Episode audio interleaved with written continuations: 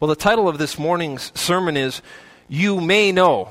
And then I have in brackets that you have eternal life. The reason I did that is because when it comes to titling these messages on sermon audio, the long titles won't fit. And so that you may know you have eternal life. Most of you, this is a very, very familiar passage, or at least verse 13 is. As we come into this final section, not this exact one, but we're coming into these last verses of this study in 1 John that we've been going through. But you may know. When I was thinking about things that you may know or that God wants you to know, it made me think of things that would be very beneficial to you to know in life. So, in order to appropriate wealth or something of value, some asset that is available to you, you first have to be aware that you possess it. So I was thinking about appropriating wealth or taking advantage of something of value that's in your life. And there's really two parts to it. If it's going to be of any benefit to you, you have to first be aware that you possess it. Wealth or something of value will do you no good if, you, if you're not aware that you possess it. And the second thing is, you have to take advantage of the benefits it provides. So you have to be aware that you have it this asset or this thing, this great wealth or treasure in your life, that it's available to you. You have to be aware of it, and then you have to take advantage of the benefits it provides. Now, if you don't, it, has no, it provides you with no practical good. It does you no practical good. To have something that is yours that is of great value that you're either unaware of or unwilling to use or take advantage of. Now, imagine having a great need for something. We'll just try to pick a innocuous example here.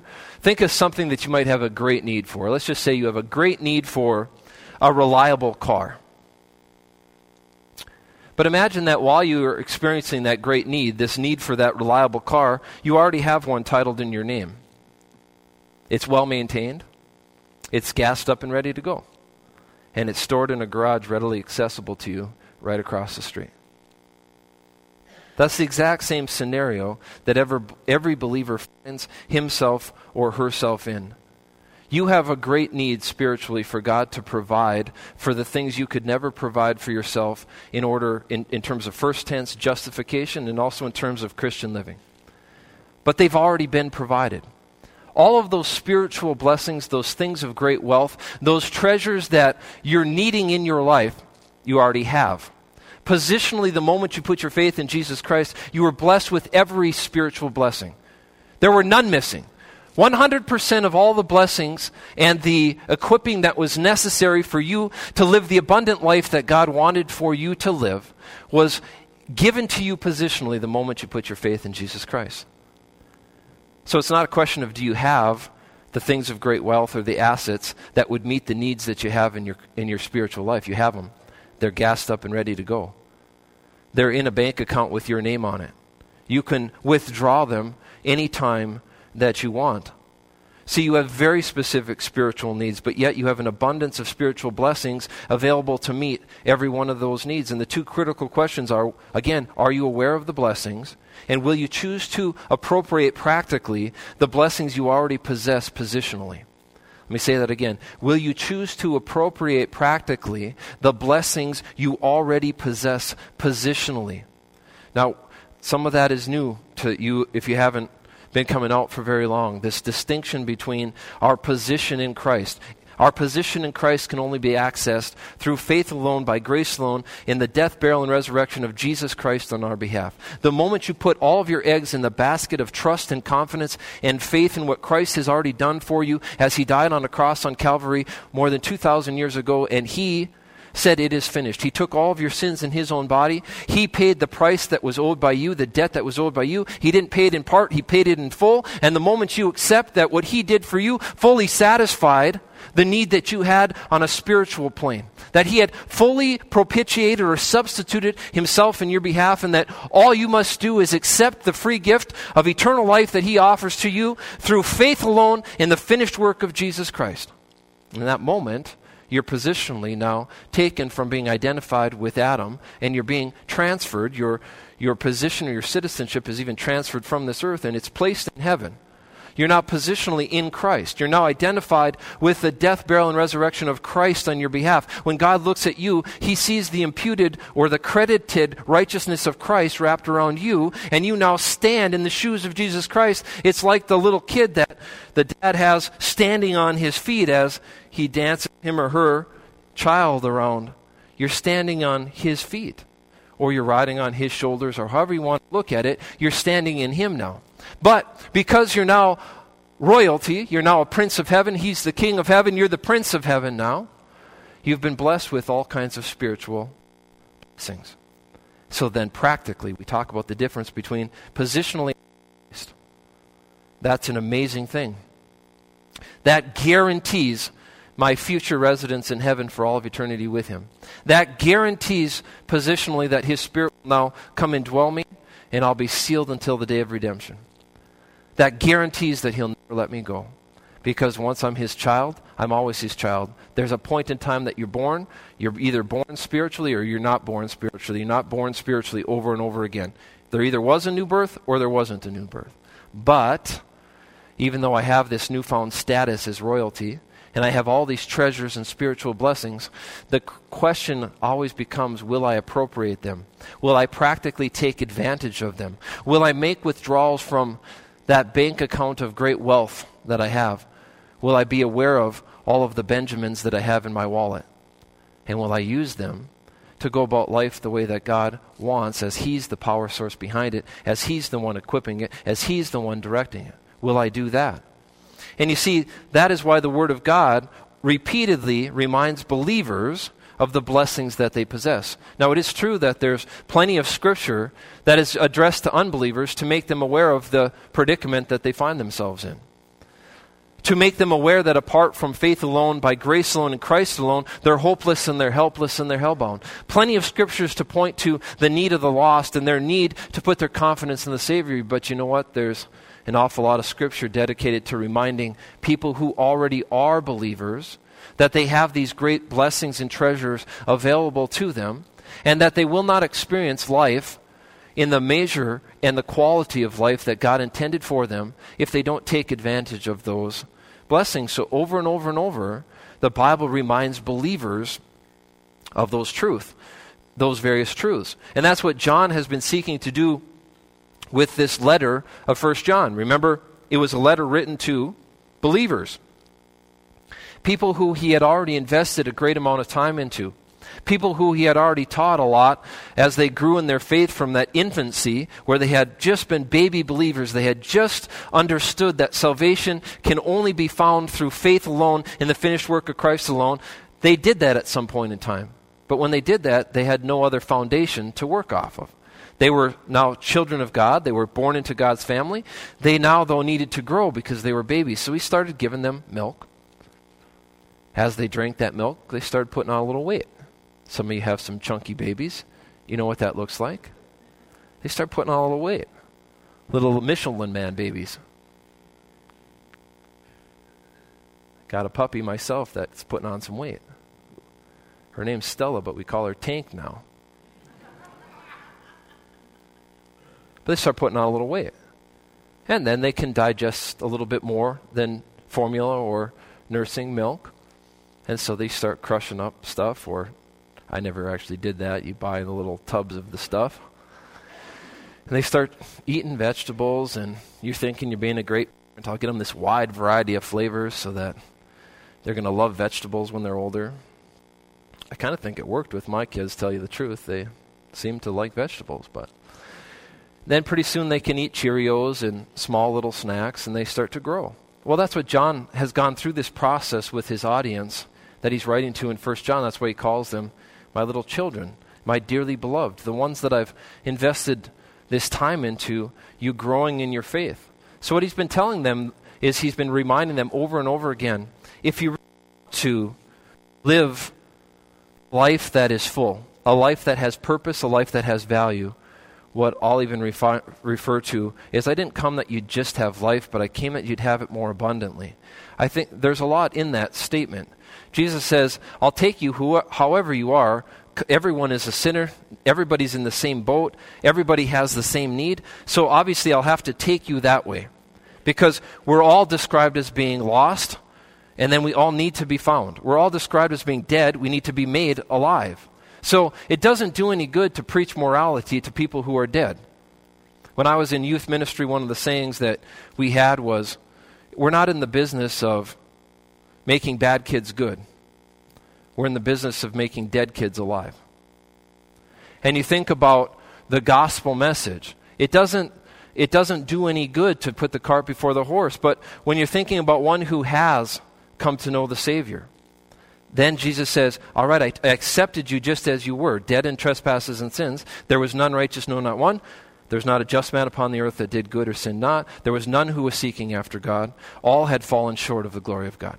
He has to take everybody that way because that's the only kind of people they are. But he says, I don't want to leave you like that. My desire is that you would then grow in your understanding. You would learn to trust me more in a practical way now. We're not talking about that positional change from being in Adam to being in Christ. We're talking about growing now practically so that we are learning to trust Him more. We're allowing Him free rein to work in our lives. We're getting out of His way. We're focusing our attention. We're getting our eyes fixed on eternal things. We're looking upward. We're going vertical with our thinking. We're looking unto Jesus, the author and finisher of our faith. Our perspective is changing. Our emphasis is changing. Our focus is changing. And as that's true, His Spirit now, when we're not resisting, not preventing, not fighting, we're allowing and letting Him to work in us, we're now then can be walking by means of this dependence on the Spirit of God. And as the Spirit of God then produces godly qualities or godly characteristics in our lives known as the fruit of the Spirit, fruit produced by the Spirit, now our lives can become more and more and more a reflection of Him. We can become over time more and more like him. Paul can be saying over time, let that kind of a mind be in you. Not be in you in the sense that it, you're not positionally in Christ, but more that it would characterize your thinking more so and more so over time that your thinking would be like his thinking. That you'd soon develop and start to see people the way he sees people, to have his vision, to have his objectives be your objectives. But that comes, comes through this process of growth over time. And John has been writing this letter to these believers, telling them that apart from living life in close, intimate fellowship with God, apart from living life with Him, involving Him in your life, not excluding Him in your life, taking Him with you in your life, you will not experience the maximum joy that's available to you. Because in my presence is where fullness of joy is found. So, you're going to have to live life in my presence taking me with you, being closely connected to me. The phrase we use is fellowship, that you you may have fellowship with us and that your fellowship may be with God Himself. That's the purpose of this letter, and it's frankly the purpose of most of the New Testament.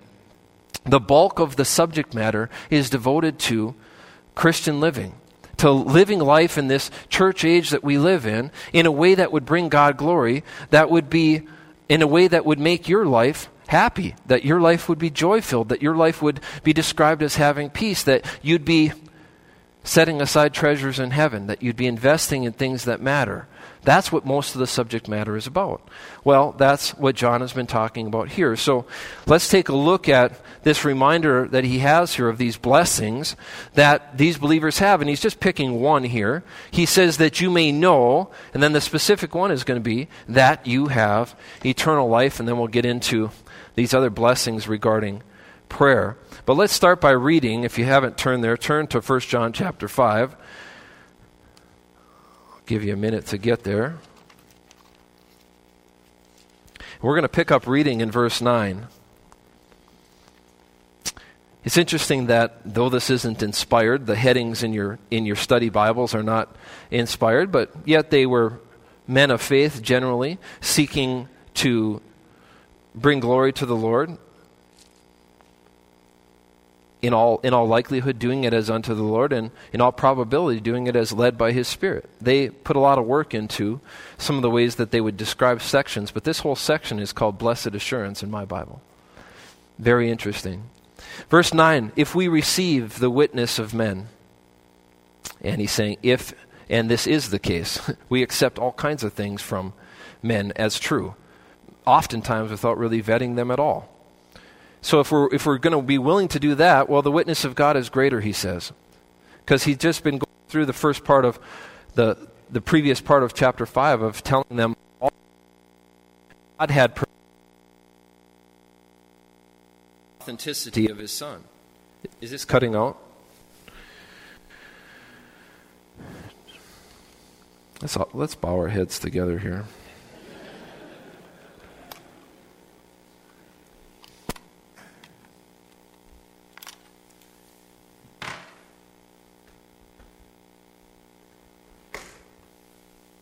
Actually,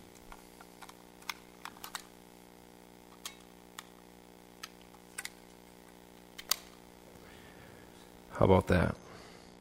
I'm actually not even sure it was the batteries because I changed them before the uh, VBS.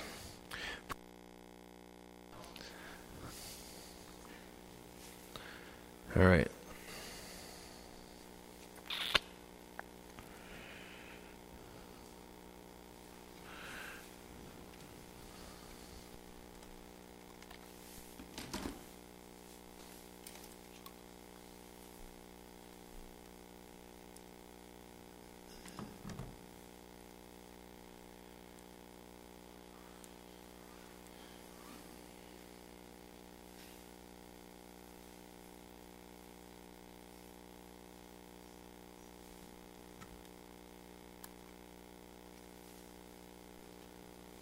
How about this one?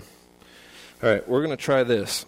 Switch mics here and let's say a little prayer. Dear Lord, just pray that you would undertake with even some of these technological glitches. Keep keep me calm. Uh, help me to have patience and wisdom with it. And if we have to just keep switching mics, help us to uh, just keep our attention focused on the truth from your word. In Jesus' name, amen.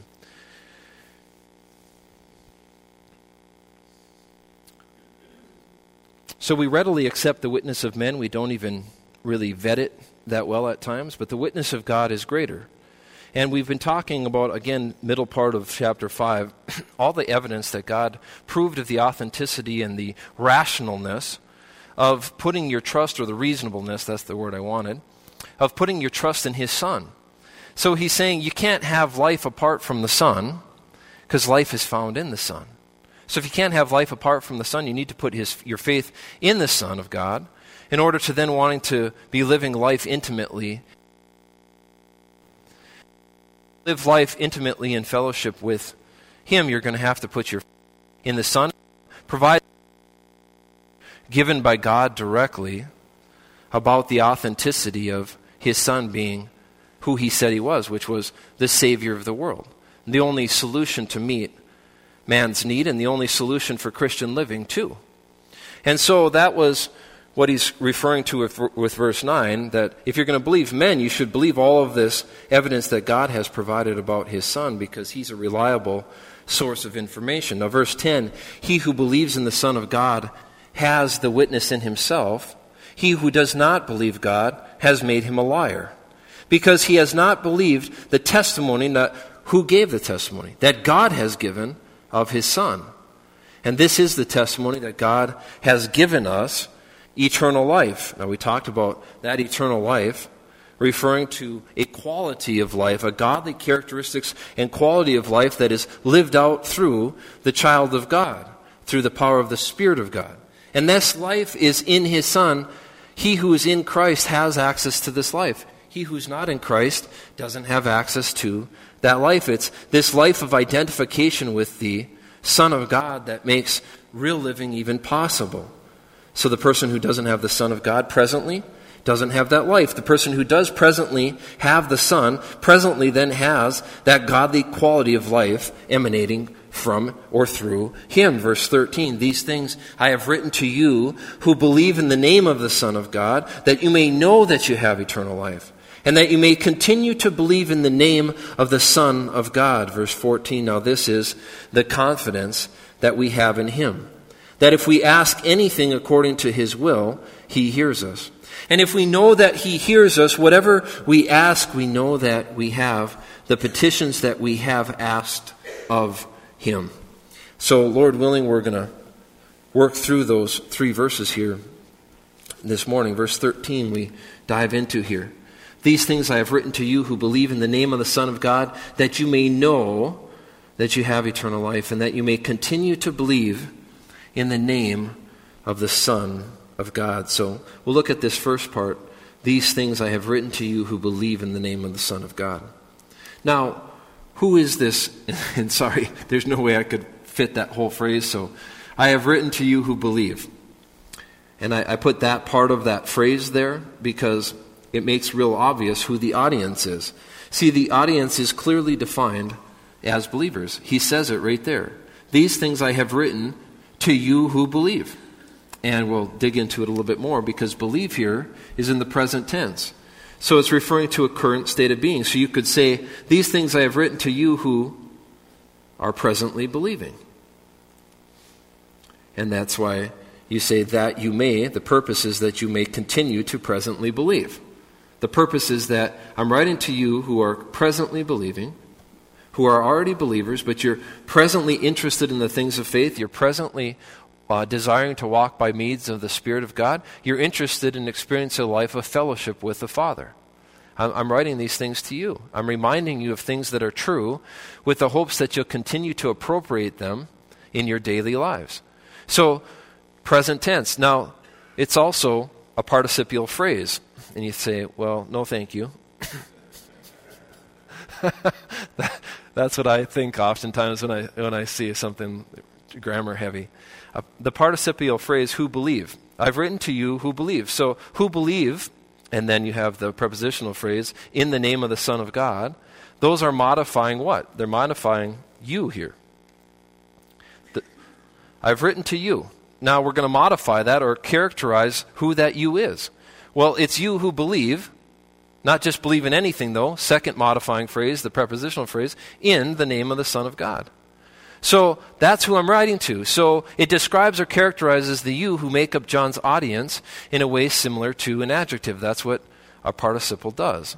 But a participial phrase does that. So if we rephrase it, it would say, I've written these things to you believers whose lives are presently characterized by faith because they're presently believing in, and who's the object of that faith? Faith in, I should have said, faith in Jesus Christ. So I'm re- writing these things to you. Now, the question is does that presently describe you? Because we're, dis- we're looking at things that God wrote through the power of His Spirit, breathing each word through human authors for the benefit of every Christian who would follow. He was careful to make sure that none of His truth was lost, that it would be made available through His Word to believers for all time. He says, Not one little mark of punctuation will even be lost. From my Word, I want it to be available to you because it's the Word of God that is quick and powerful and it's sharper than any two edged sword. So, God was, had you in mind when he was writing this. You, as the audience again of the letter to believers. So, believers in the church age, he had you in mind. As a believer, is he writing to you even today? When you, is it, would this be addressed to you properly to say, I'm presently one who is presently living life in faith? I'm, I'm actually appropriating the truths that I know to be there, to be real, and I'm presently believing in the name of the Son of God. Now you think, well, what do you mean by that? I haven't stopped believing. I'm talking about practically. Am I practically living like I'm believing? Or though I believe, I'm living like I actually don't believe this? Now ask yourself, am I living like I actually believe this or am I not? If you actually believe this, would you be having difficulty sleeping at night like I was last Thursday?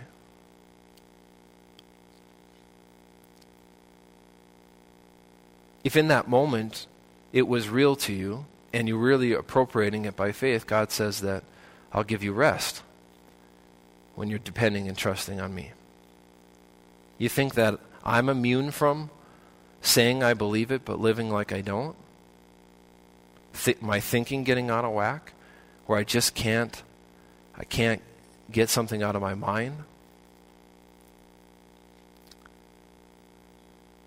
Life's not easy. There's hard things in life. You're fit, you run up against them. You've got two choices, though. It's either trust Him, not just say you trust Him, give it to Him in a resting, I'm going to depend on you through this, Lord, or you carry it. I'll tell you which one is much preferable. Giving it to Him. Most of the time, you can't do anything about it anyway. Most of the time, you can't, you can't really do anything about it, even if you think you can. But most of the time, even on a human level, you can't do anything about it. So you might as well give it to Him and rest in Him. But that's what we're talking about. Are you presently believing? Are, are you appropriating practically that faith into your everyday choices, your everyday thinking, your everyday response to trials? When a trial comes your way that's deeply upsetting to you, are you reacting in your flesh or are you responding in faith and giving it to the Lord? Those are the choices that you have to make. Those are the choices that, that I have to make. But that's what John's after in this whole letter. And so it's, that's what we're getting at his reminder of some of these blessings here, even in this section we're going through here. So these things I have written to you who are presently believing that. That tells us that this is a, a purpose statement is now going to follow. He's going to tell us why did I why did I write this? So I'm writing to those who are believing in the name of the Son of God that, and it's going to have two desired outcomes that will follow. One of them is that you may know that you have eternal life. The second one is that you may continue to believe in the name of the Son of God. So you have two that's there, and they both tell you why John is reminding them that he's writing this letter. I'm writing this letter for a very per- specific purpose. I'm writing it to those of you who are believing. I'm writing it to believers. I'm trying to remind you that there is abundant joy available, that there's fullness of joy available, that there's perfect peace available, that there's rest available, that there's purpose, a purpose driven or a purpose filled life available, that there's contentment available that there's a reason for living available. And it's found in the person and work of Jesus Christ and living life for Him and living life with Him. That's what He's been trying to communicate. So He's going to give two purposes here, but one we start with you may know that you have eternal life. Now, the first word is may. It indicates that the following verbal action is possible, but catch this, not guaranteed. You don't have to be a Greek scholar to get this out of English. May is not a, a certainty. That you may know. It's possible that you could know that you have this eternal life that he's been talking about. This life that is found in his Son that he's been talking about. But it's not guaranteed.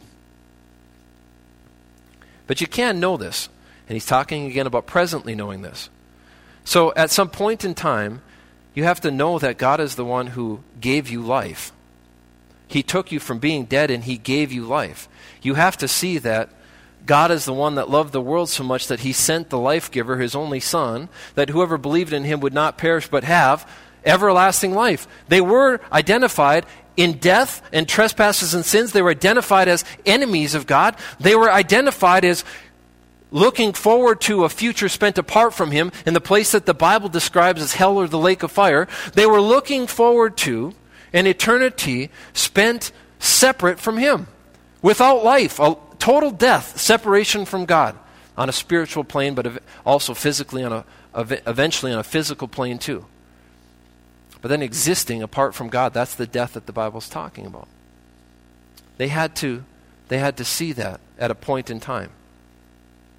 And then they were told that they have this godly quality and character of life that's available to them in life, in here on earth, and that can continue. Those godly qualities and characteristics of life will continue for all of eternity in heaven too. But that God's kind of life can be revealed or could flow through you as His Spirit works in you and then through you. That's what John has been getting at. But that's not guaranteed. But you can be appropriating or living in light of this truth. You can be living in light of that right now on a practical basis, or you could kind of have known this at a point in time, but you're not resting in this truth right now. And he's saying, rest, rest and meditate on this truth right now. So then you say, you may know. Now, this is intuitive knowledge gained by instruction. This is not experiential knowledge, this word for know here. Somebody told you this truth. Somebody passed this truth along to you. You responded to it at a point in time. But now, are you knowing it in a practical way presently. This is something that can be known apart from experience. It is known by believing in God's testimony. So, in the context, John has been laying up all this testimony for an evidence about why it's rational to be having your confidence and trust in God at a point in time in the past, but he's really focused on why it's rational or reasonable or the only logical conclusion to be putting your confidence and trust presently in God in the qualities of God that He wants to have in your life, in God's provision for your life, in God on a personal, relational fellowship, an intimate fellowship type of a level. He's been telling them that, and the build-up to that is live life with Him because He's worthy of your faith on an ongoing basis, so that you may know that you have eternal life. Now, it's also, I, I didn't get it on here, but it's also in the perfect tense. It's a completed past action that produces a present state of being. And so you knew this at some point in the, in the past. Now he's saying appropriate it in the present. Know it, know it in the present too. You may know that you have, and so that's where this is present tense now. So at a point in time, you had to know or come to know that Jesus Christ alone was the one who could give you access to a life that you otherwise could not experience. That faith in his finished work alone was the only way that you could be brought into a right standing with a holy God despite your sinfulness. That something would have had to be done about your sinfulness, that Christ had to take the place of the guilty as he became sin for you. And as he took your sinfulness and he bore the debt of that sin by dying in your behalf on, on Calvary, that you had to come to know then that you could have life through faith in his Son, or through faith in his work, as I'm talking about, about him. But now you have. This is the present state reality or the present state implication of knowing that in the past. Now that you can know in the present that you have, you presently have, as a current state of being, you presently have, and it can never be taken away from you, eternal life. Now, that's on a positional level, but John is now going to use or transition away from that to be saying, though that's available Eh, you know, at a point in time, it's permanently yours on a positional level. I wanting you to appropriate that on a practical level as you go about living your Christian life, so that you may know presently that you have presently this eternal life and its active voice. The subject is in the state described by the verb. The, the believer is presently described as presently knowing that he, ha- he or she has eternal life. And it's presented in the indicative mood as a state of, statement of fact.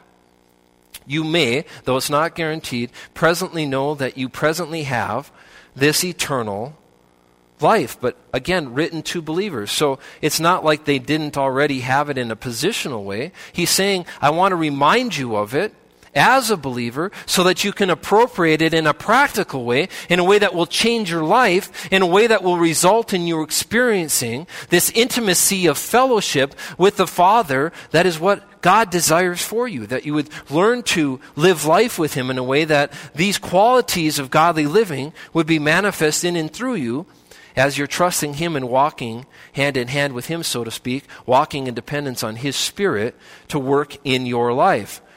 So you have this as a statement of fact. You can know that you have that in a present tense way of operating. Now you think about what? Eternal life. That you may know that you presently have eternal life. Now, again, this refers to a godly quality of life that's enjoyed in time and in eternity. The life of God expressed in you via the Holy Spirit and experienced by you. I like that definition of eternal life. It's God's life, God's kind of life expressed in you and experienced by you. Now, does it have qualities of never ending to it? Yeah, the word eternal has qualities of never ending.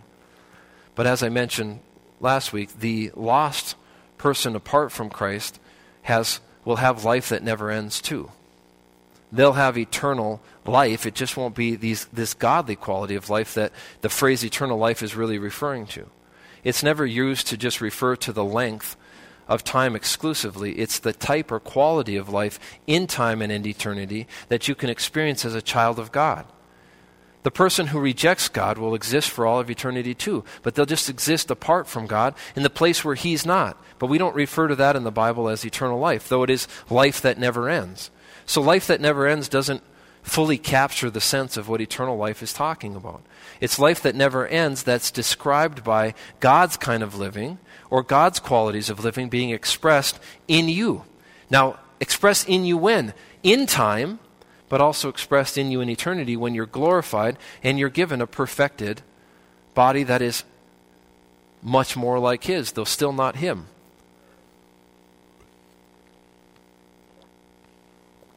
So there we have eternal life. The idea here is the primary application in the context is the availability and desired present tense appropriation of God's special kind of life. That's the focus here. That's the context. I've written to you who already believe and are presently believing in the name of the Son of God, that you may know or be reminded, that presently you be reminded that you have access to God's special kind of life. Who needed to be reminded of that this morning? You have access to God's special kind of life as the Spirit of God produces in you a life that is consistent with the qualities of God's life Himself being expressed in you. The life of God being expressed through you. That quality of life that you can live in time. That's available. Do you know that? Do you know you have that asset, that great wealth available to you? Are you going to make take advantage of that by trusting the Lord enough to allow him to have that being emanating from you, working in and through you, being produced in your life? You can allow him to do that? That's what John's getting after. So, although this letter is written to people who know the truth, I, I wanted to be clear about this. This verse is one of the best verses in the Bible that you would say is crystal clear that you can know, meaning you can be sure of this. To know something is to be absolutely convinced of it it can be known, it's stated as a fact. But that you can know that you have this newfound kind of life that's only possible through the Son of God. So if you were going to share the result of the gospel that you're guaranteed eternal life with somebody who has just responded to the content of the gospel, which was the person and work of Jesus Christ. They responded to that how?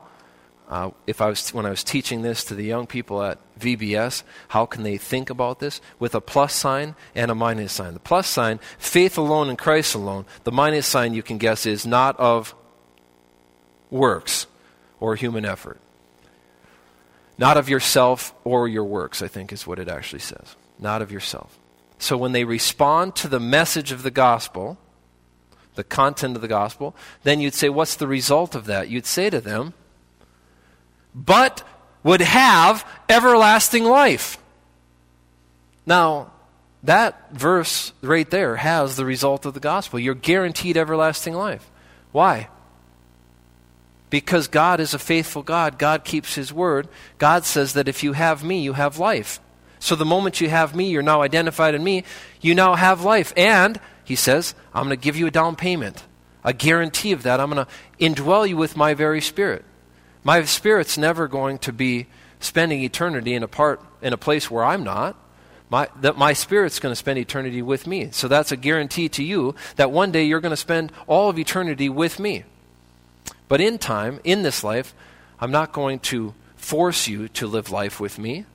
You're going to have to choose whether each day you're going to live life in close union with me or not.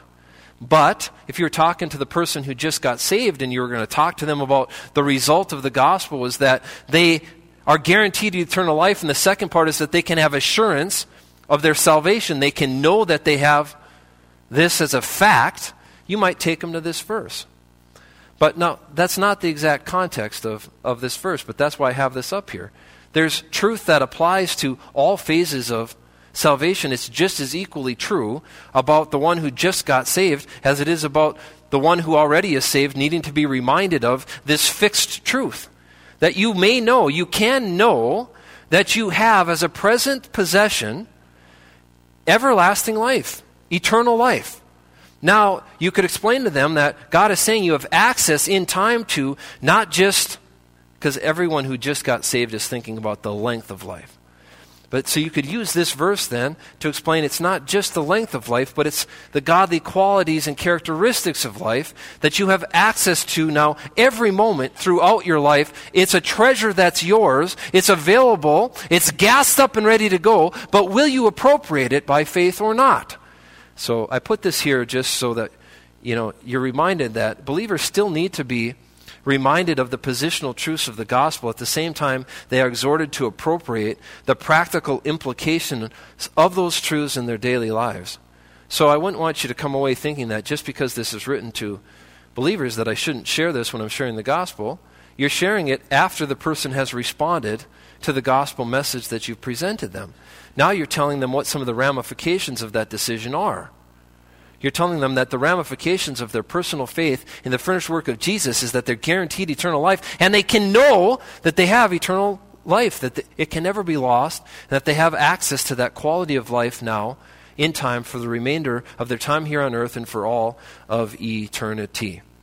So then we get to the second purpose statement of this verse. These things I wrote to you. Who is he writing to? The person who is believing in the name of the Son of God presently, but writing to believers. The first reason was that they would know, that they would have assurance, that they have this access to this godly characteristic and quality of life in time. And, second reason I wrote that, so that you may continue to believe in the name of the Son of God. Another present tense thing. So we have a present tense expectation or desire from the writing of the letter. I wrote so that you'd believe in the name of the Son of God, continue to do that in, in, a present tense way, that you would know that you have eternal life presently, appropriating that by faith, and that you would presently continue to believe in the name of the Son of God. That you would be your that would describe you. And the question is, does that describe you? Are you presently continuing to believe in the name of the Son of God? Well, what does that mean? If you're presently believing in Him, then you're seeing that apart from me, you can do nothing. You're believing that living life apart from Him will never satisfy. You'll, you'd be believing that the things of this world can never bring me happiness. You would be listening to some of the exhortations from the rest of this letter about things like don't love the world, not the thinking of the world or the things that are in the world. Don't love that because the Father's not in that. Live life with Him instead you would be reminded that while I am presently maintaining some sort of a, a grudge or some sort of a, I'm holding on to some disappointment that I had with another person. I'm refusing to let it go. I'm refusing to forgive. I'm forgiving. I'm refusing to move on from that.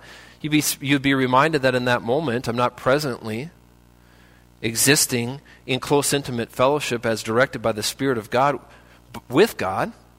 If that were true, the Spirit of God wouldn't be producing resentment, bitterness, and anger, hatred, envy towards other people. That's inconsistent with God's very character. So if that's how I was feeling in the moment, then at that moment I wouldn't be presently believing in, and we're talking about believing in and appropriating by faith, Christ's provision for my progressive or present sanctification.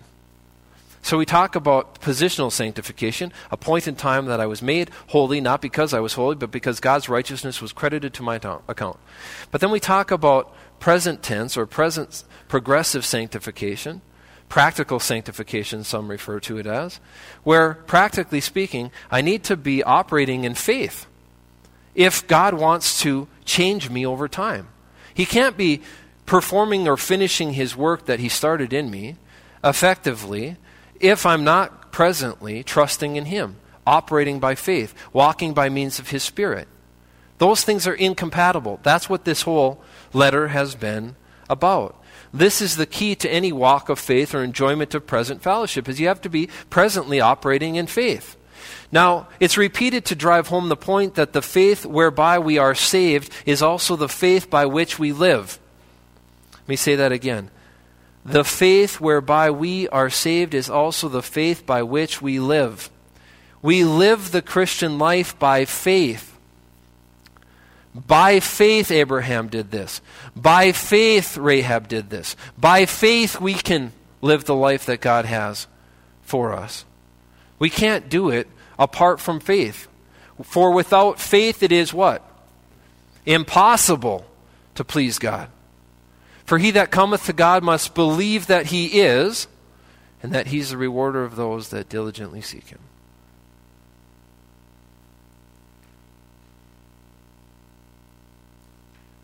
I think I quoted that wrong, but. Oh.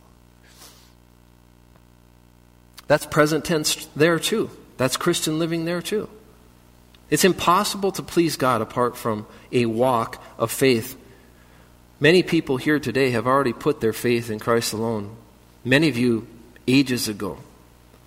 That hasn't been the question, are you a part of God's family? The question has been, have you been living your life in a way where you're allowing Him to direct your life? Have you been living a life of faith?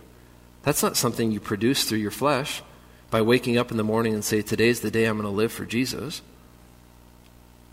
That's a life that you live by waking up and saying, Without me, without you, Lord, I can do nothing. But yet with you, nothing's impossible. What a, what a fun way to think about that. Uh, you know, to just wake up and be reminded that without you, I can do nothing, but yet with you, I can do anything. Man. Considering how powerless you feel in so many other circumstances, know that the power of God is alive inside of you, that He wants to work in and through you, that you can do all things now through Christ who strengthens you. That's such a promise. Talking about having Benjamins, having $100 bills in your wallet. Are you going to pull out your wallet and start spending some of those treasures that you have? That's really the idea, that you may continue to believe. You believe in the name of Christ for salvation, and then you keep on believing in that name in order to live the life that God intends for you. That is why using this verse to communicate truths applicable to first and second tense salvation is perfectly appropriate. There's so much truth packed into this verse. Now, you say this why is ongoing faith necessary? And I just said it because without me, you can do nothing. The direction, enabling, and power all come from Him. Now, the question is do you see that? Do you realize that? So many times we go through life with this I already know that perspective. Tell, tell me something new. I've been doing that since I was little. One of the qualities that you probably that isn't great about me in my flesh, and you'll see it come out at times. Some of you are already, maybe are currently upset at me about this. In my flesh, I can be a know it all. My dad used to have to tell me when I was young, just go away from me right now.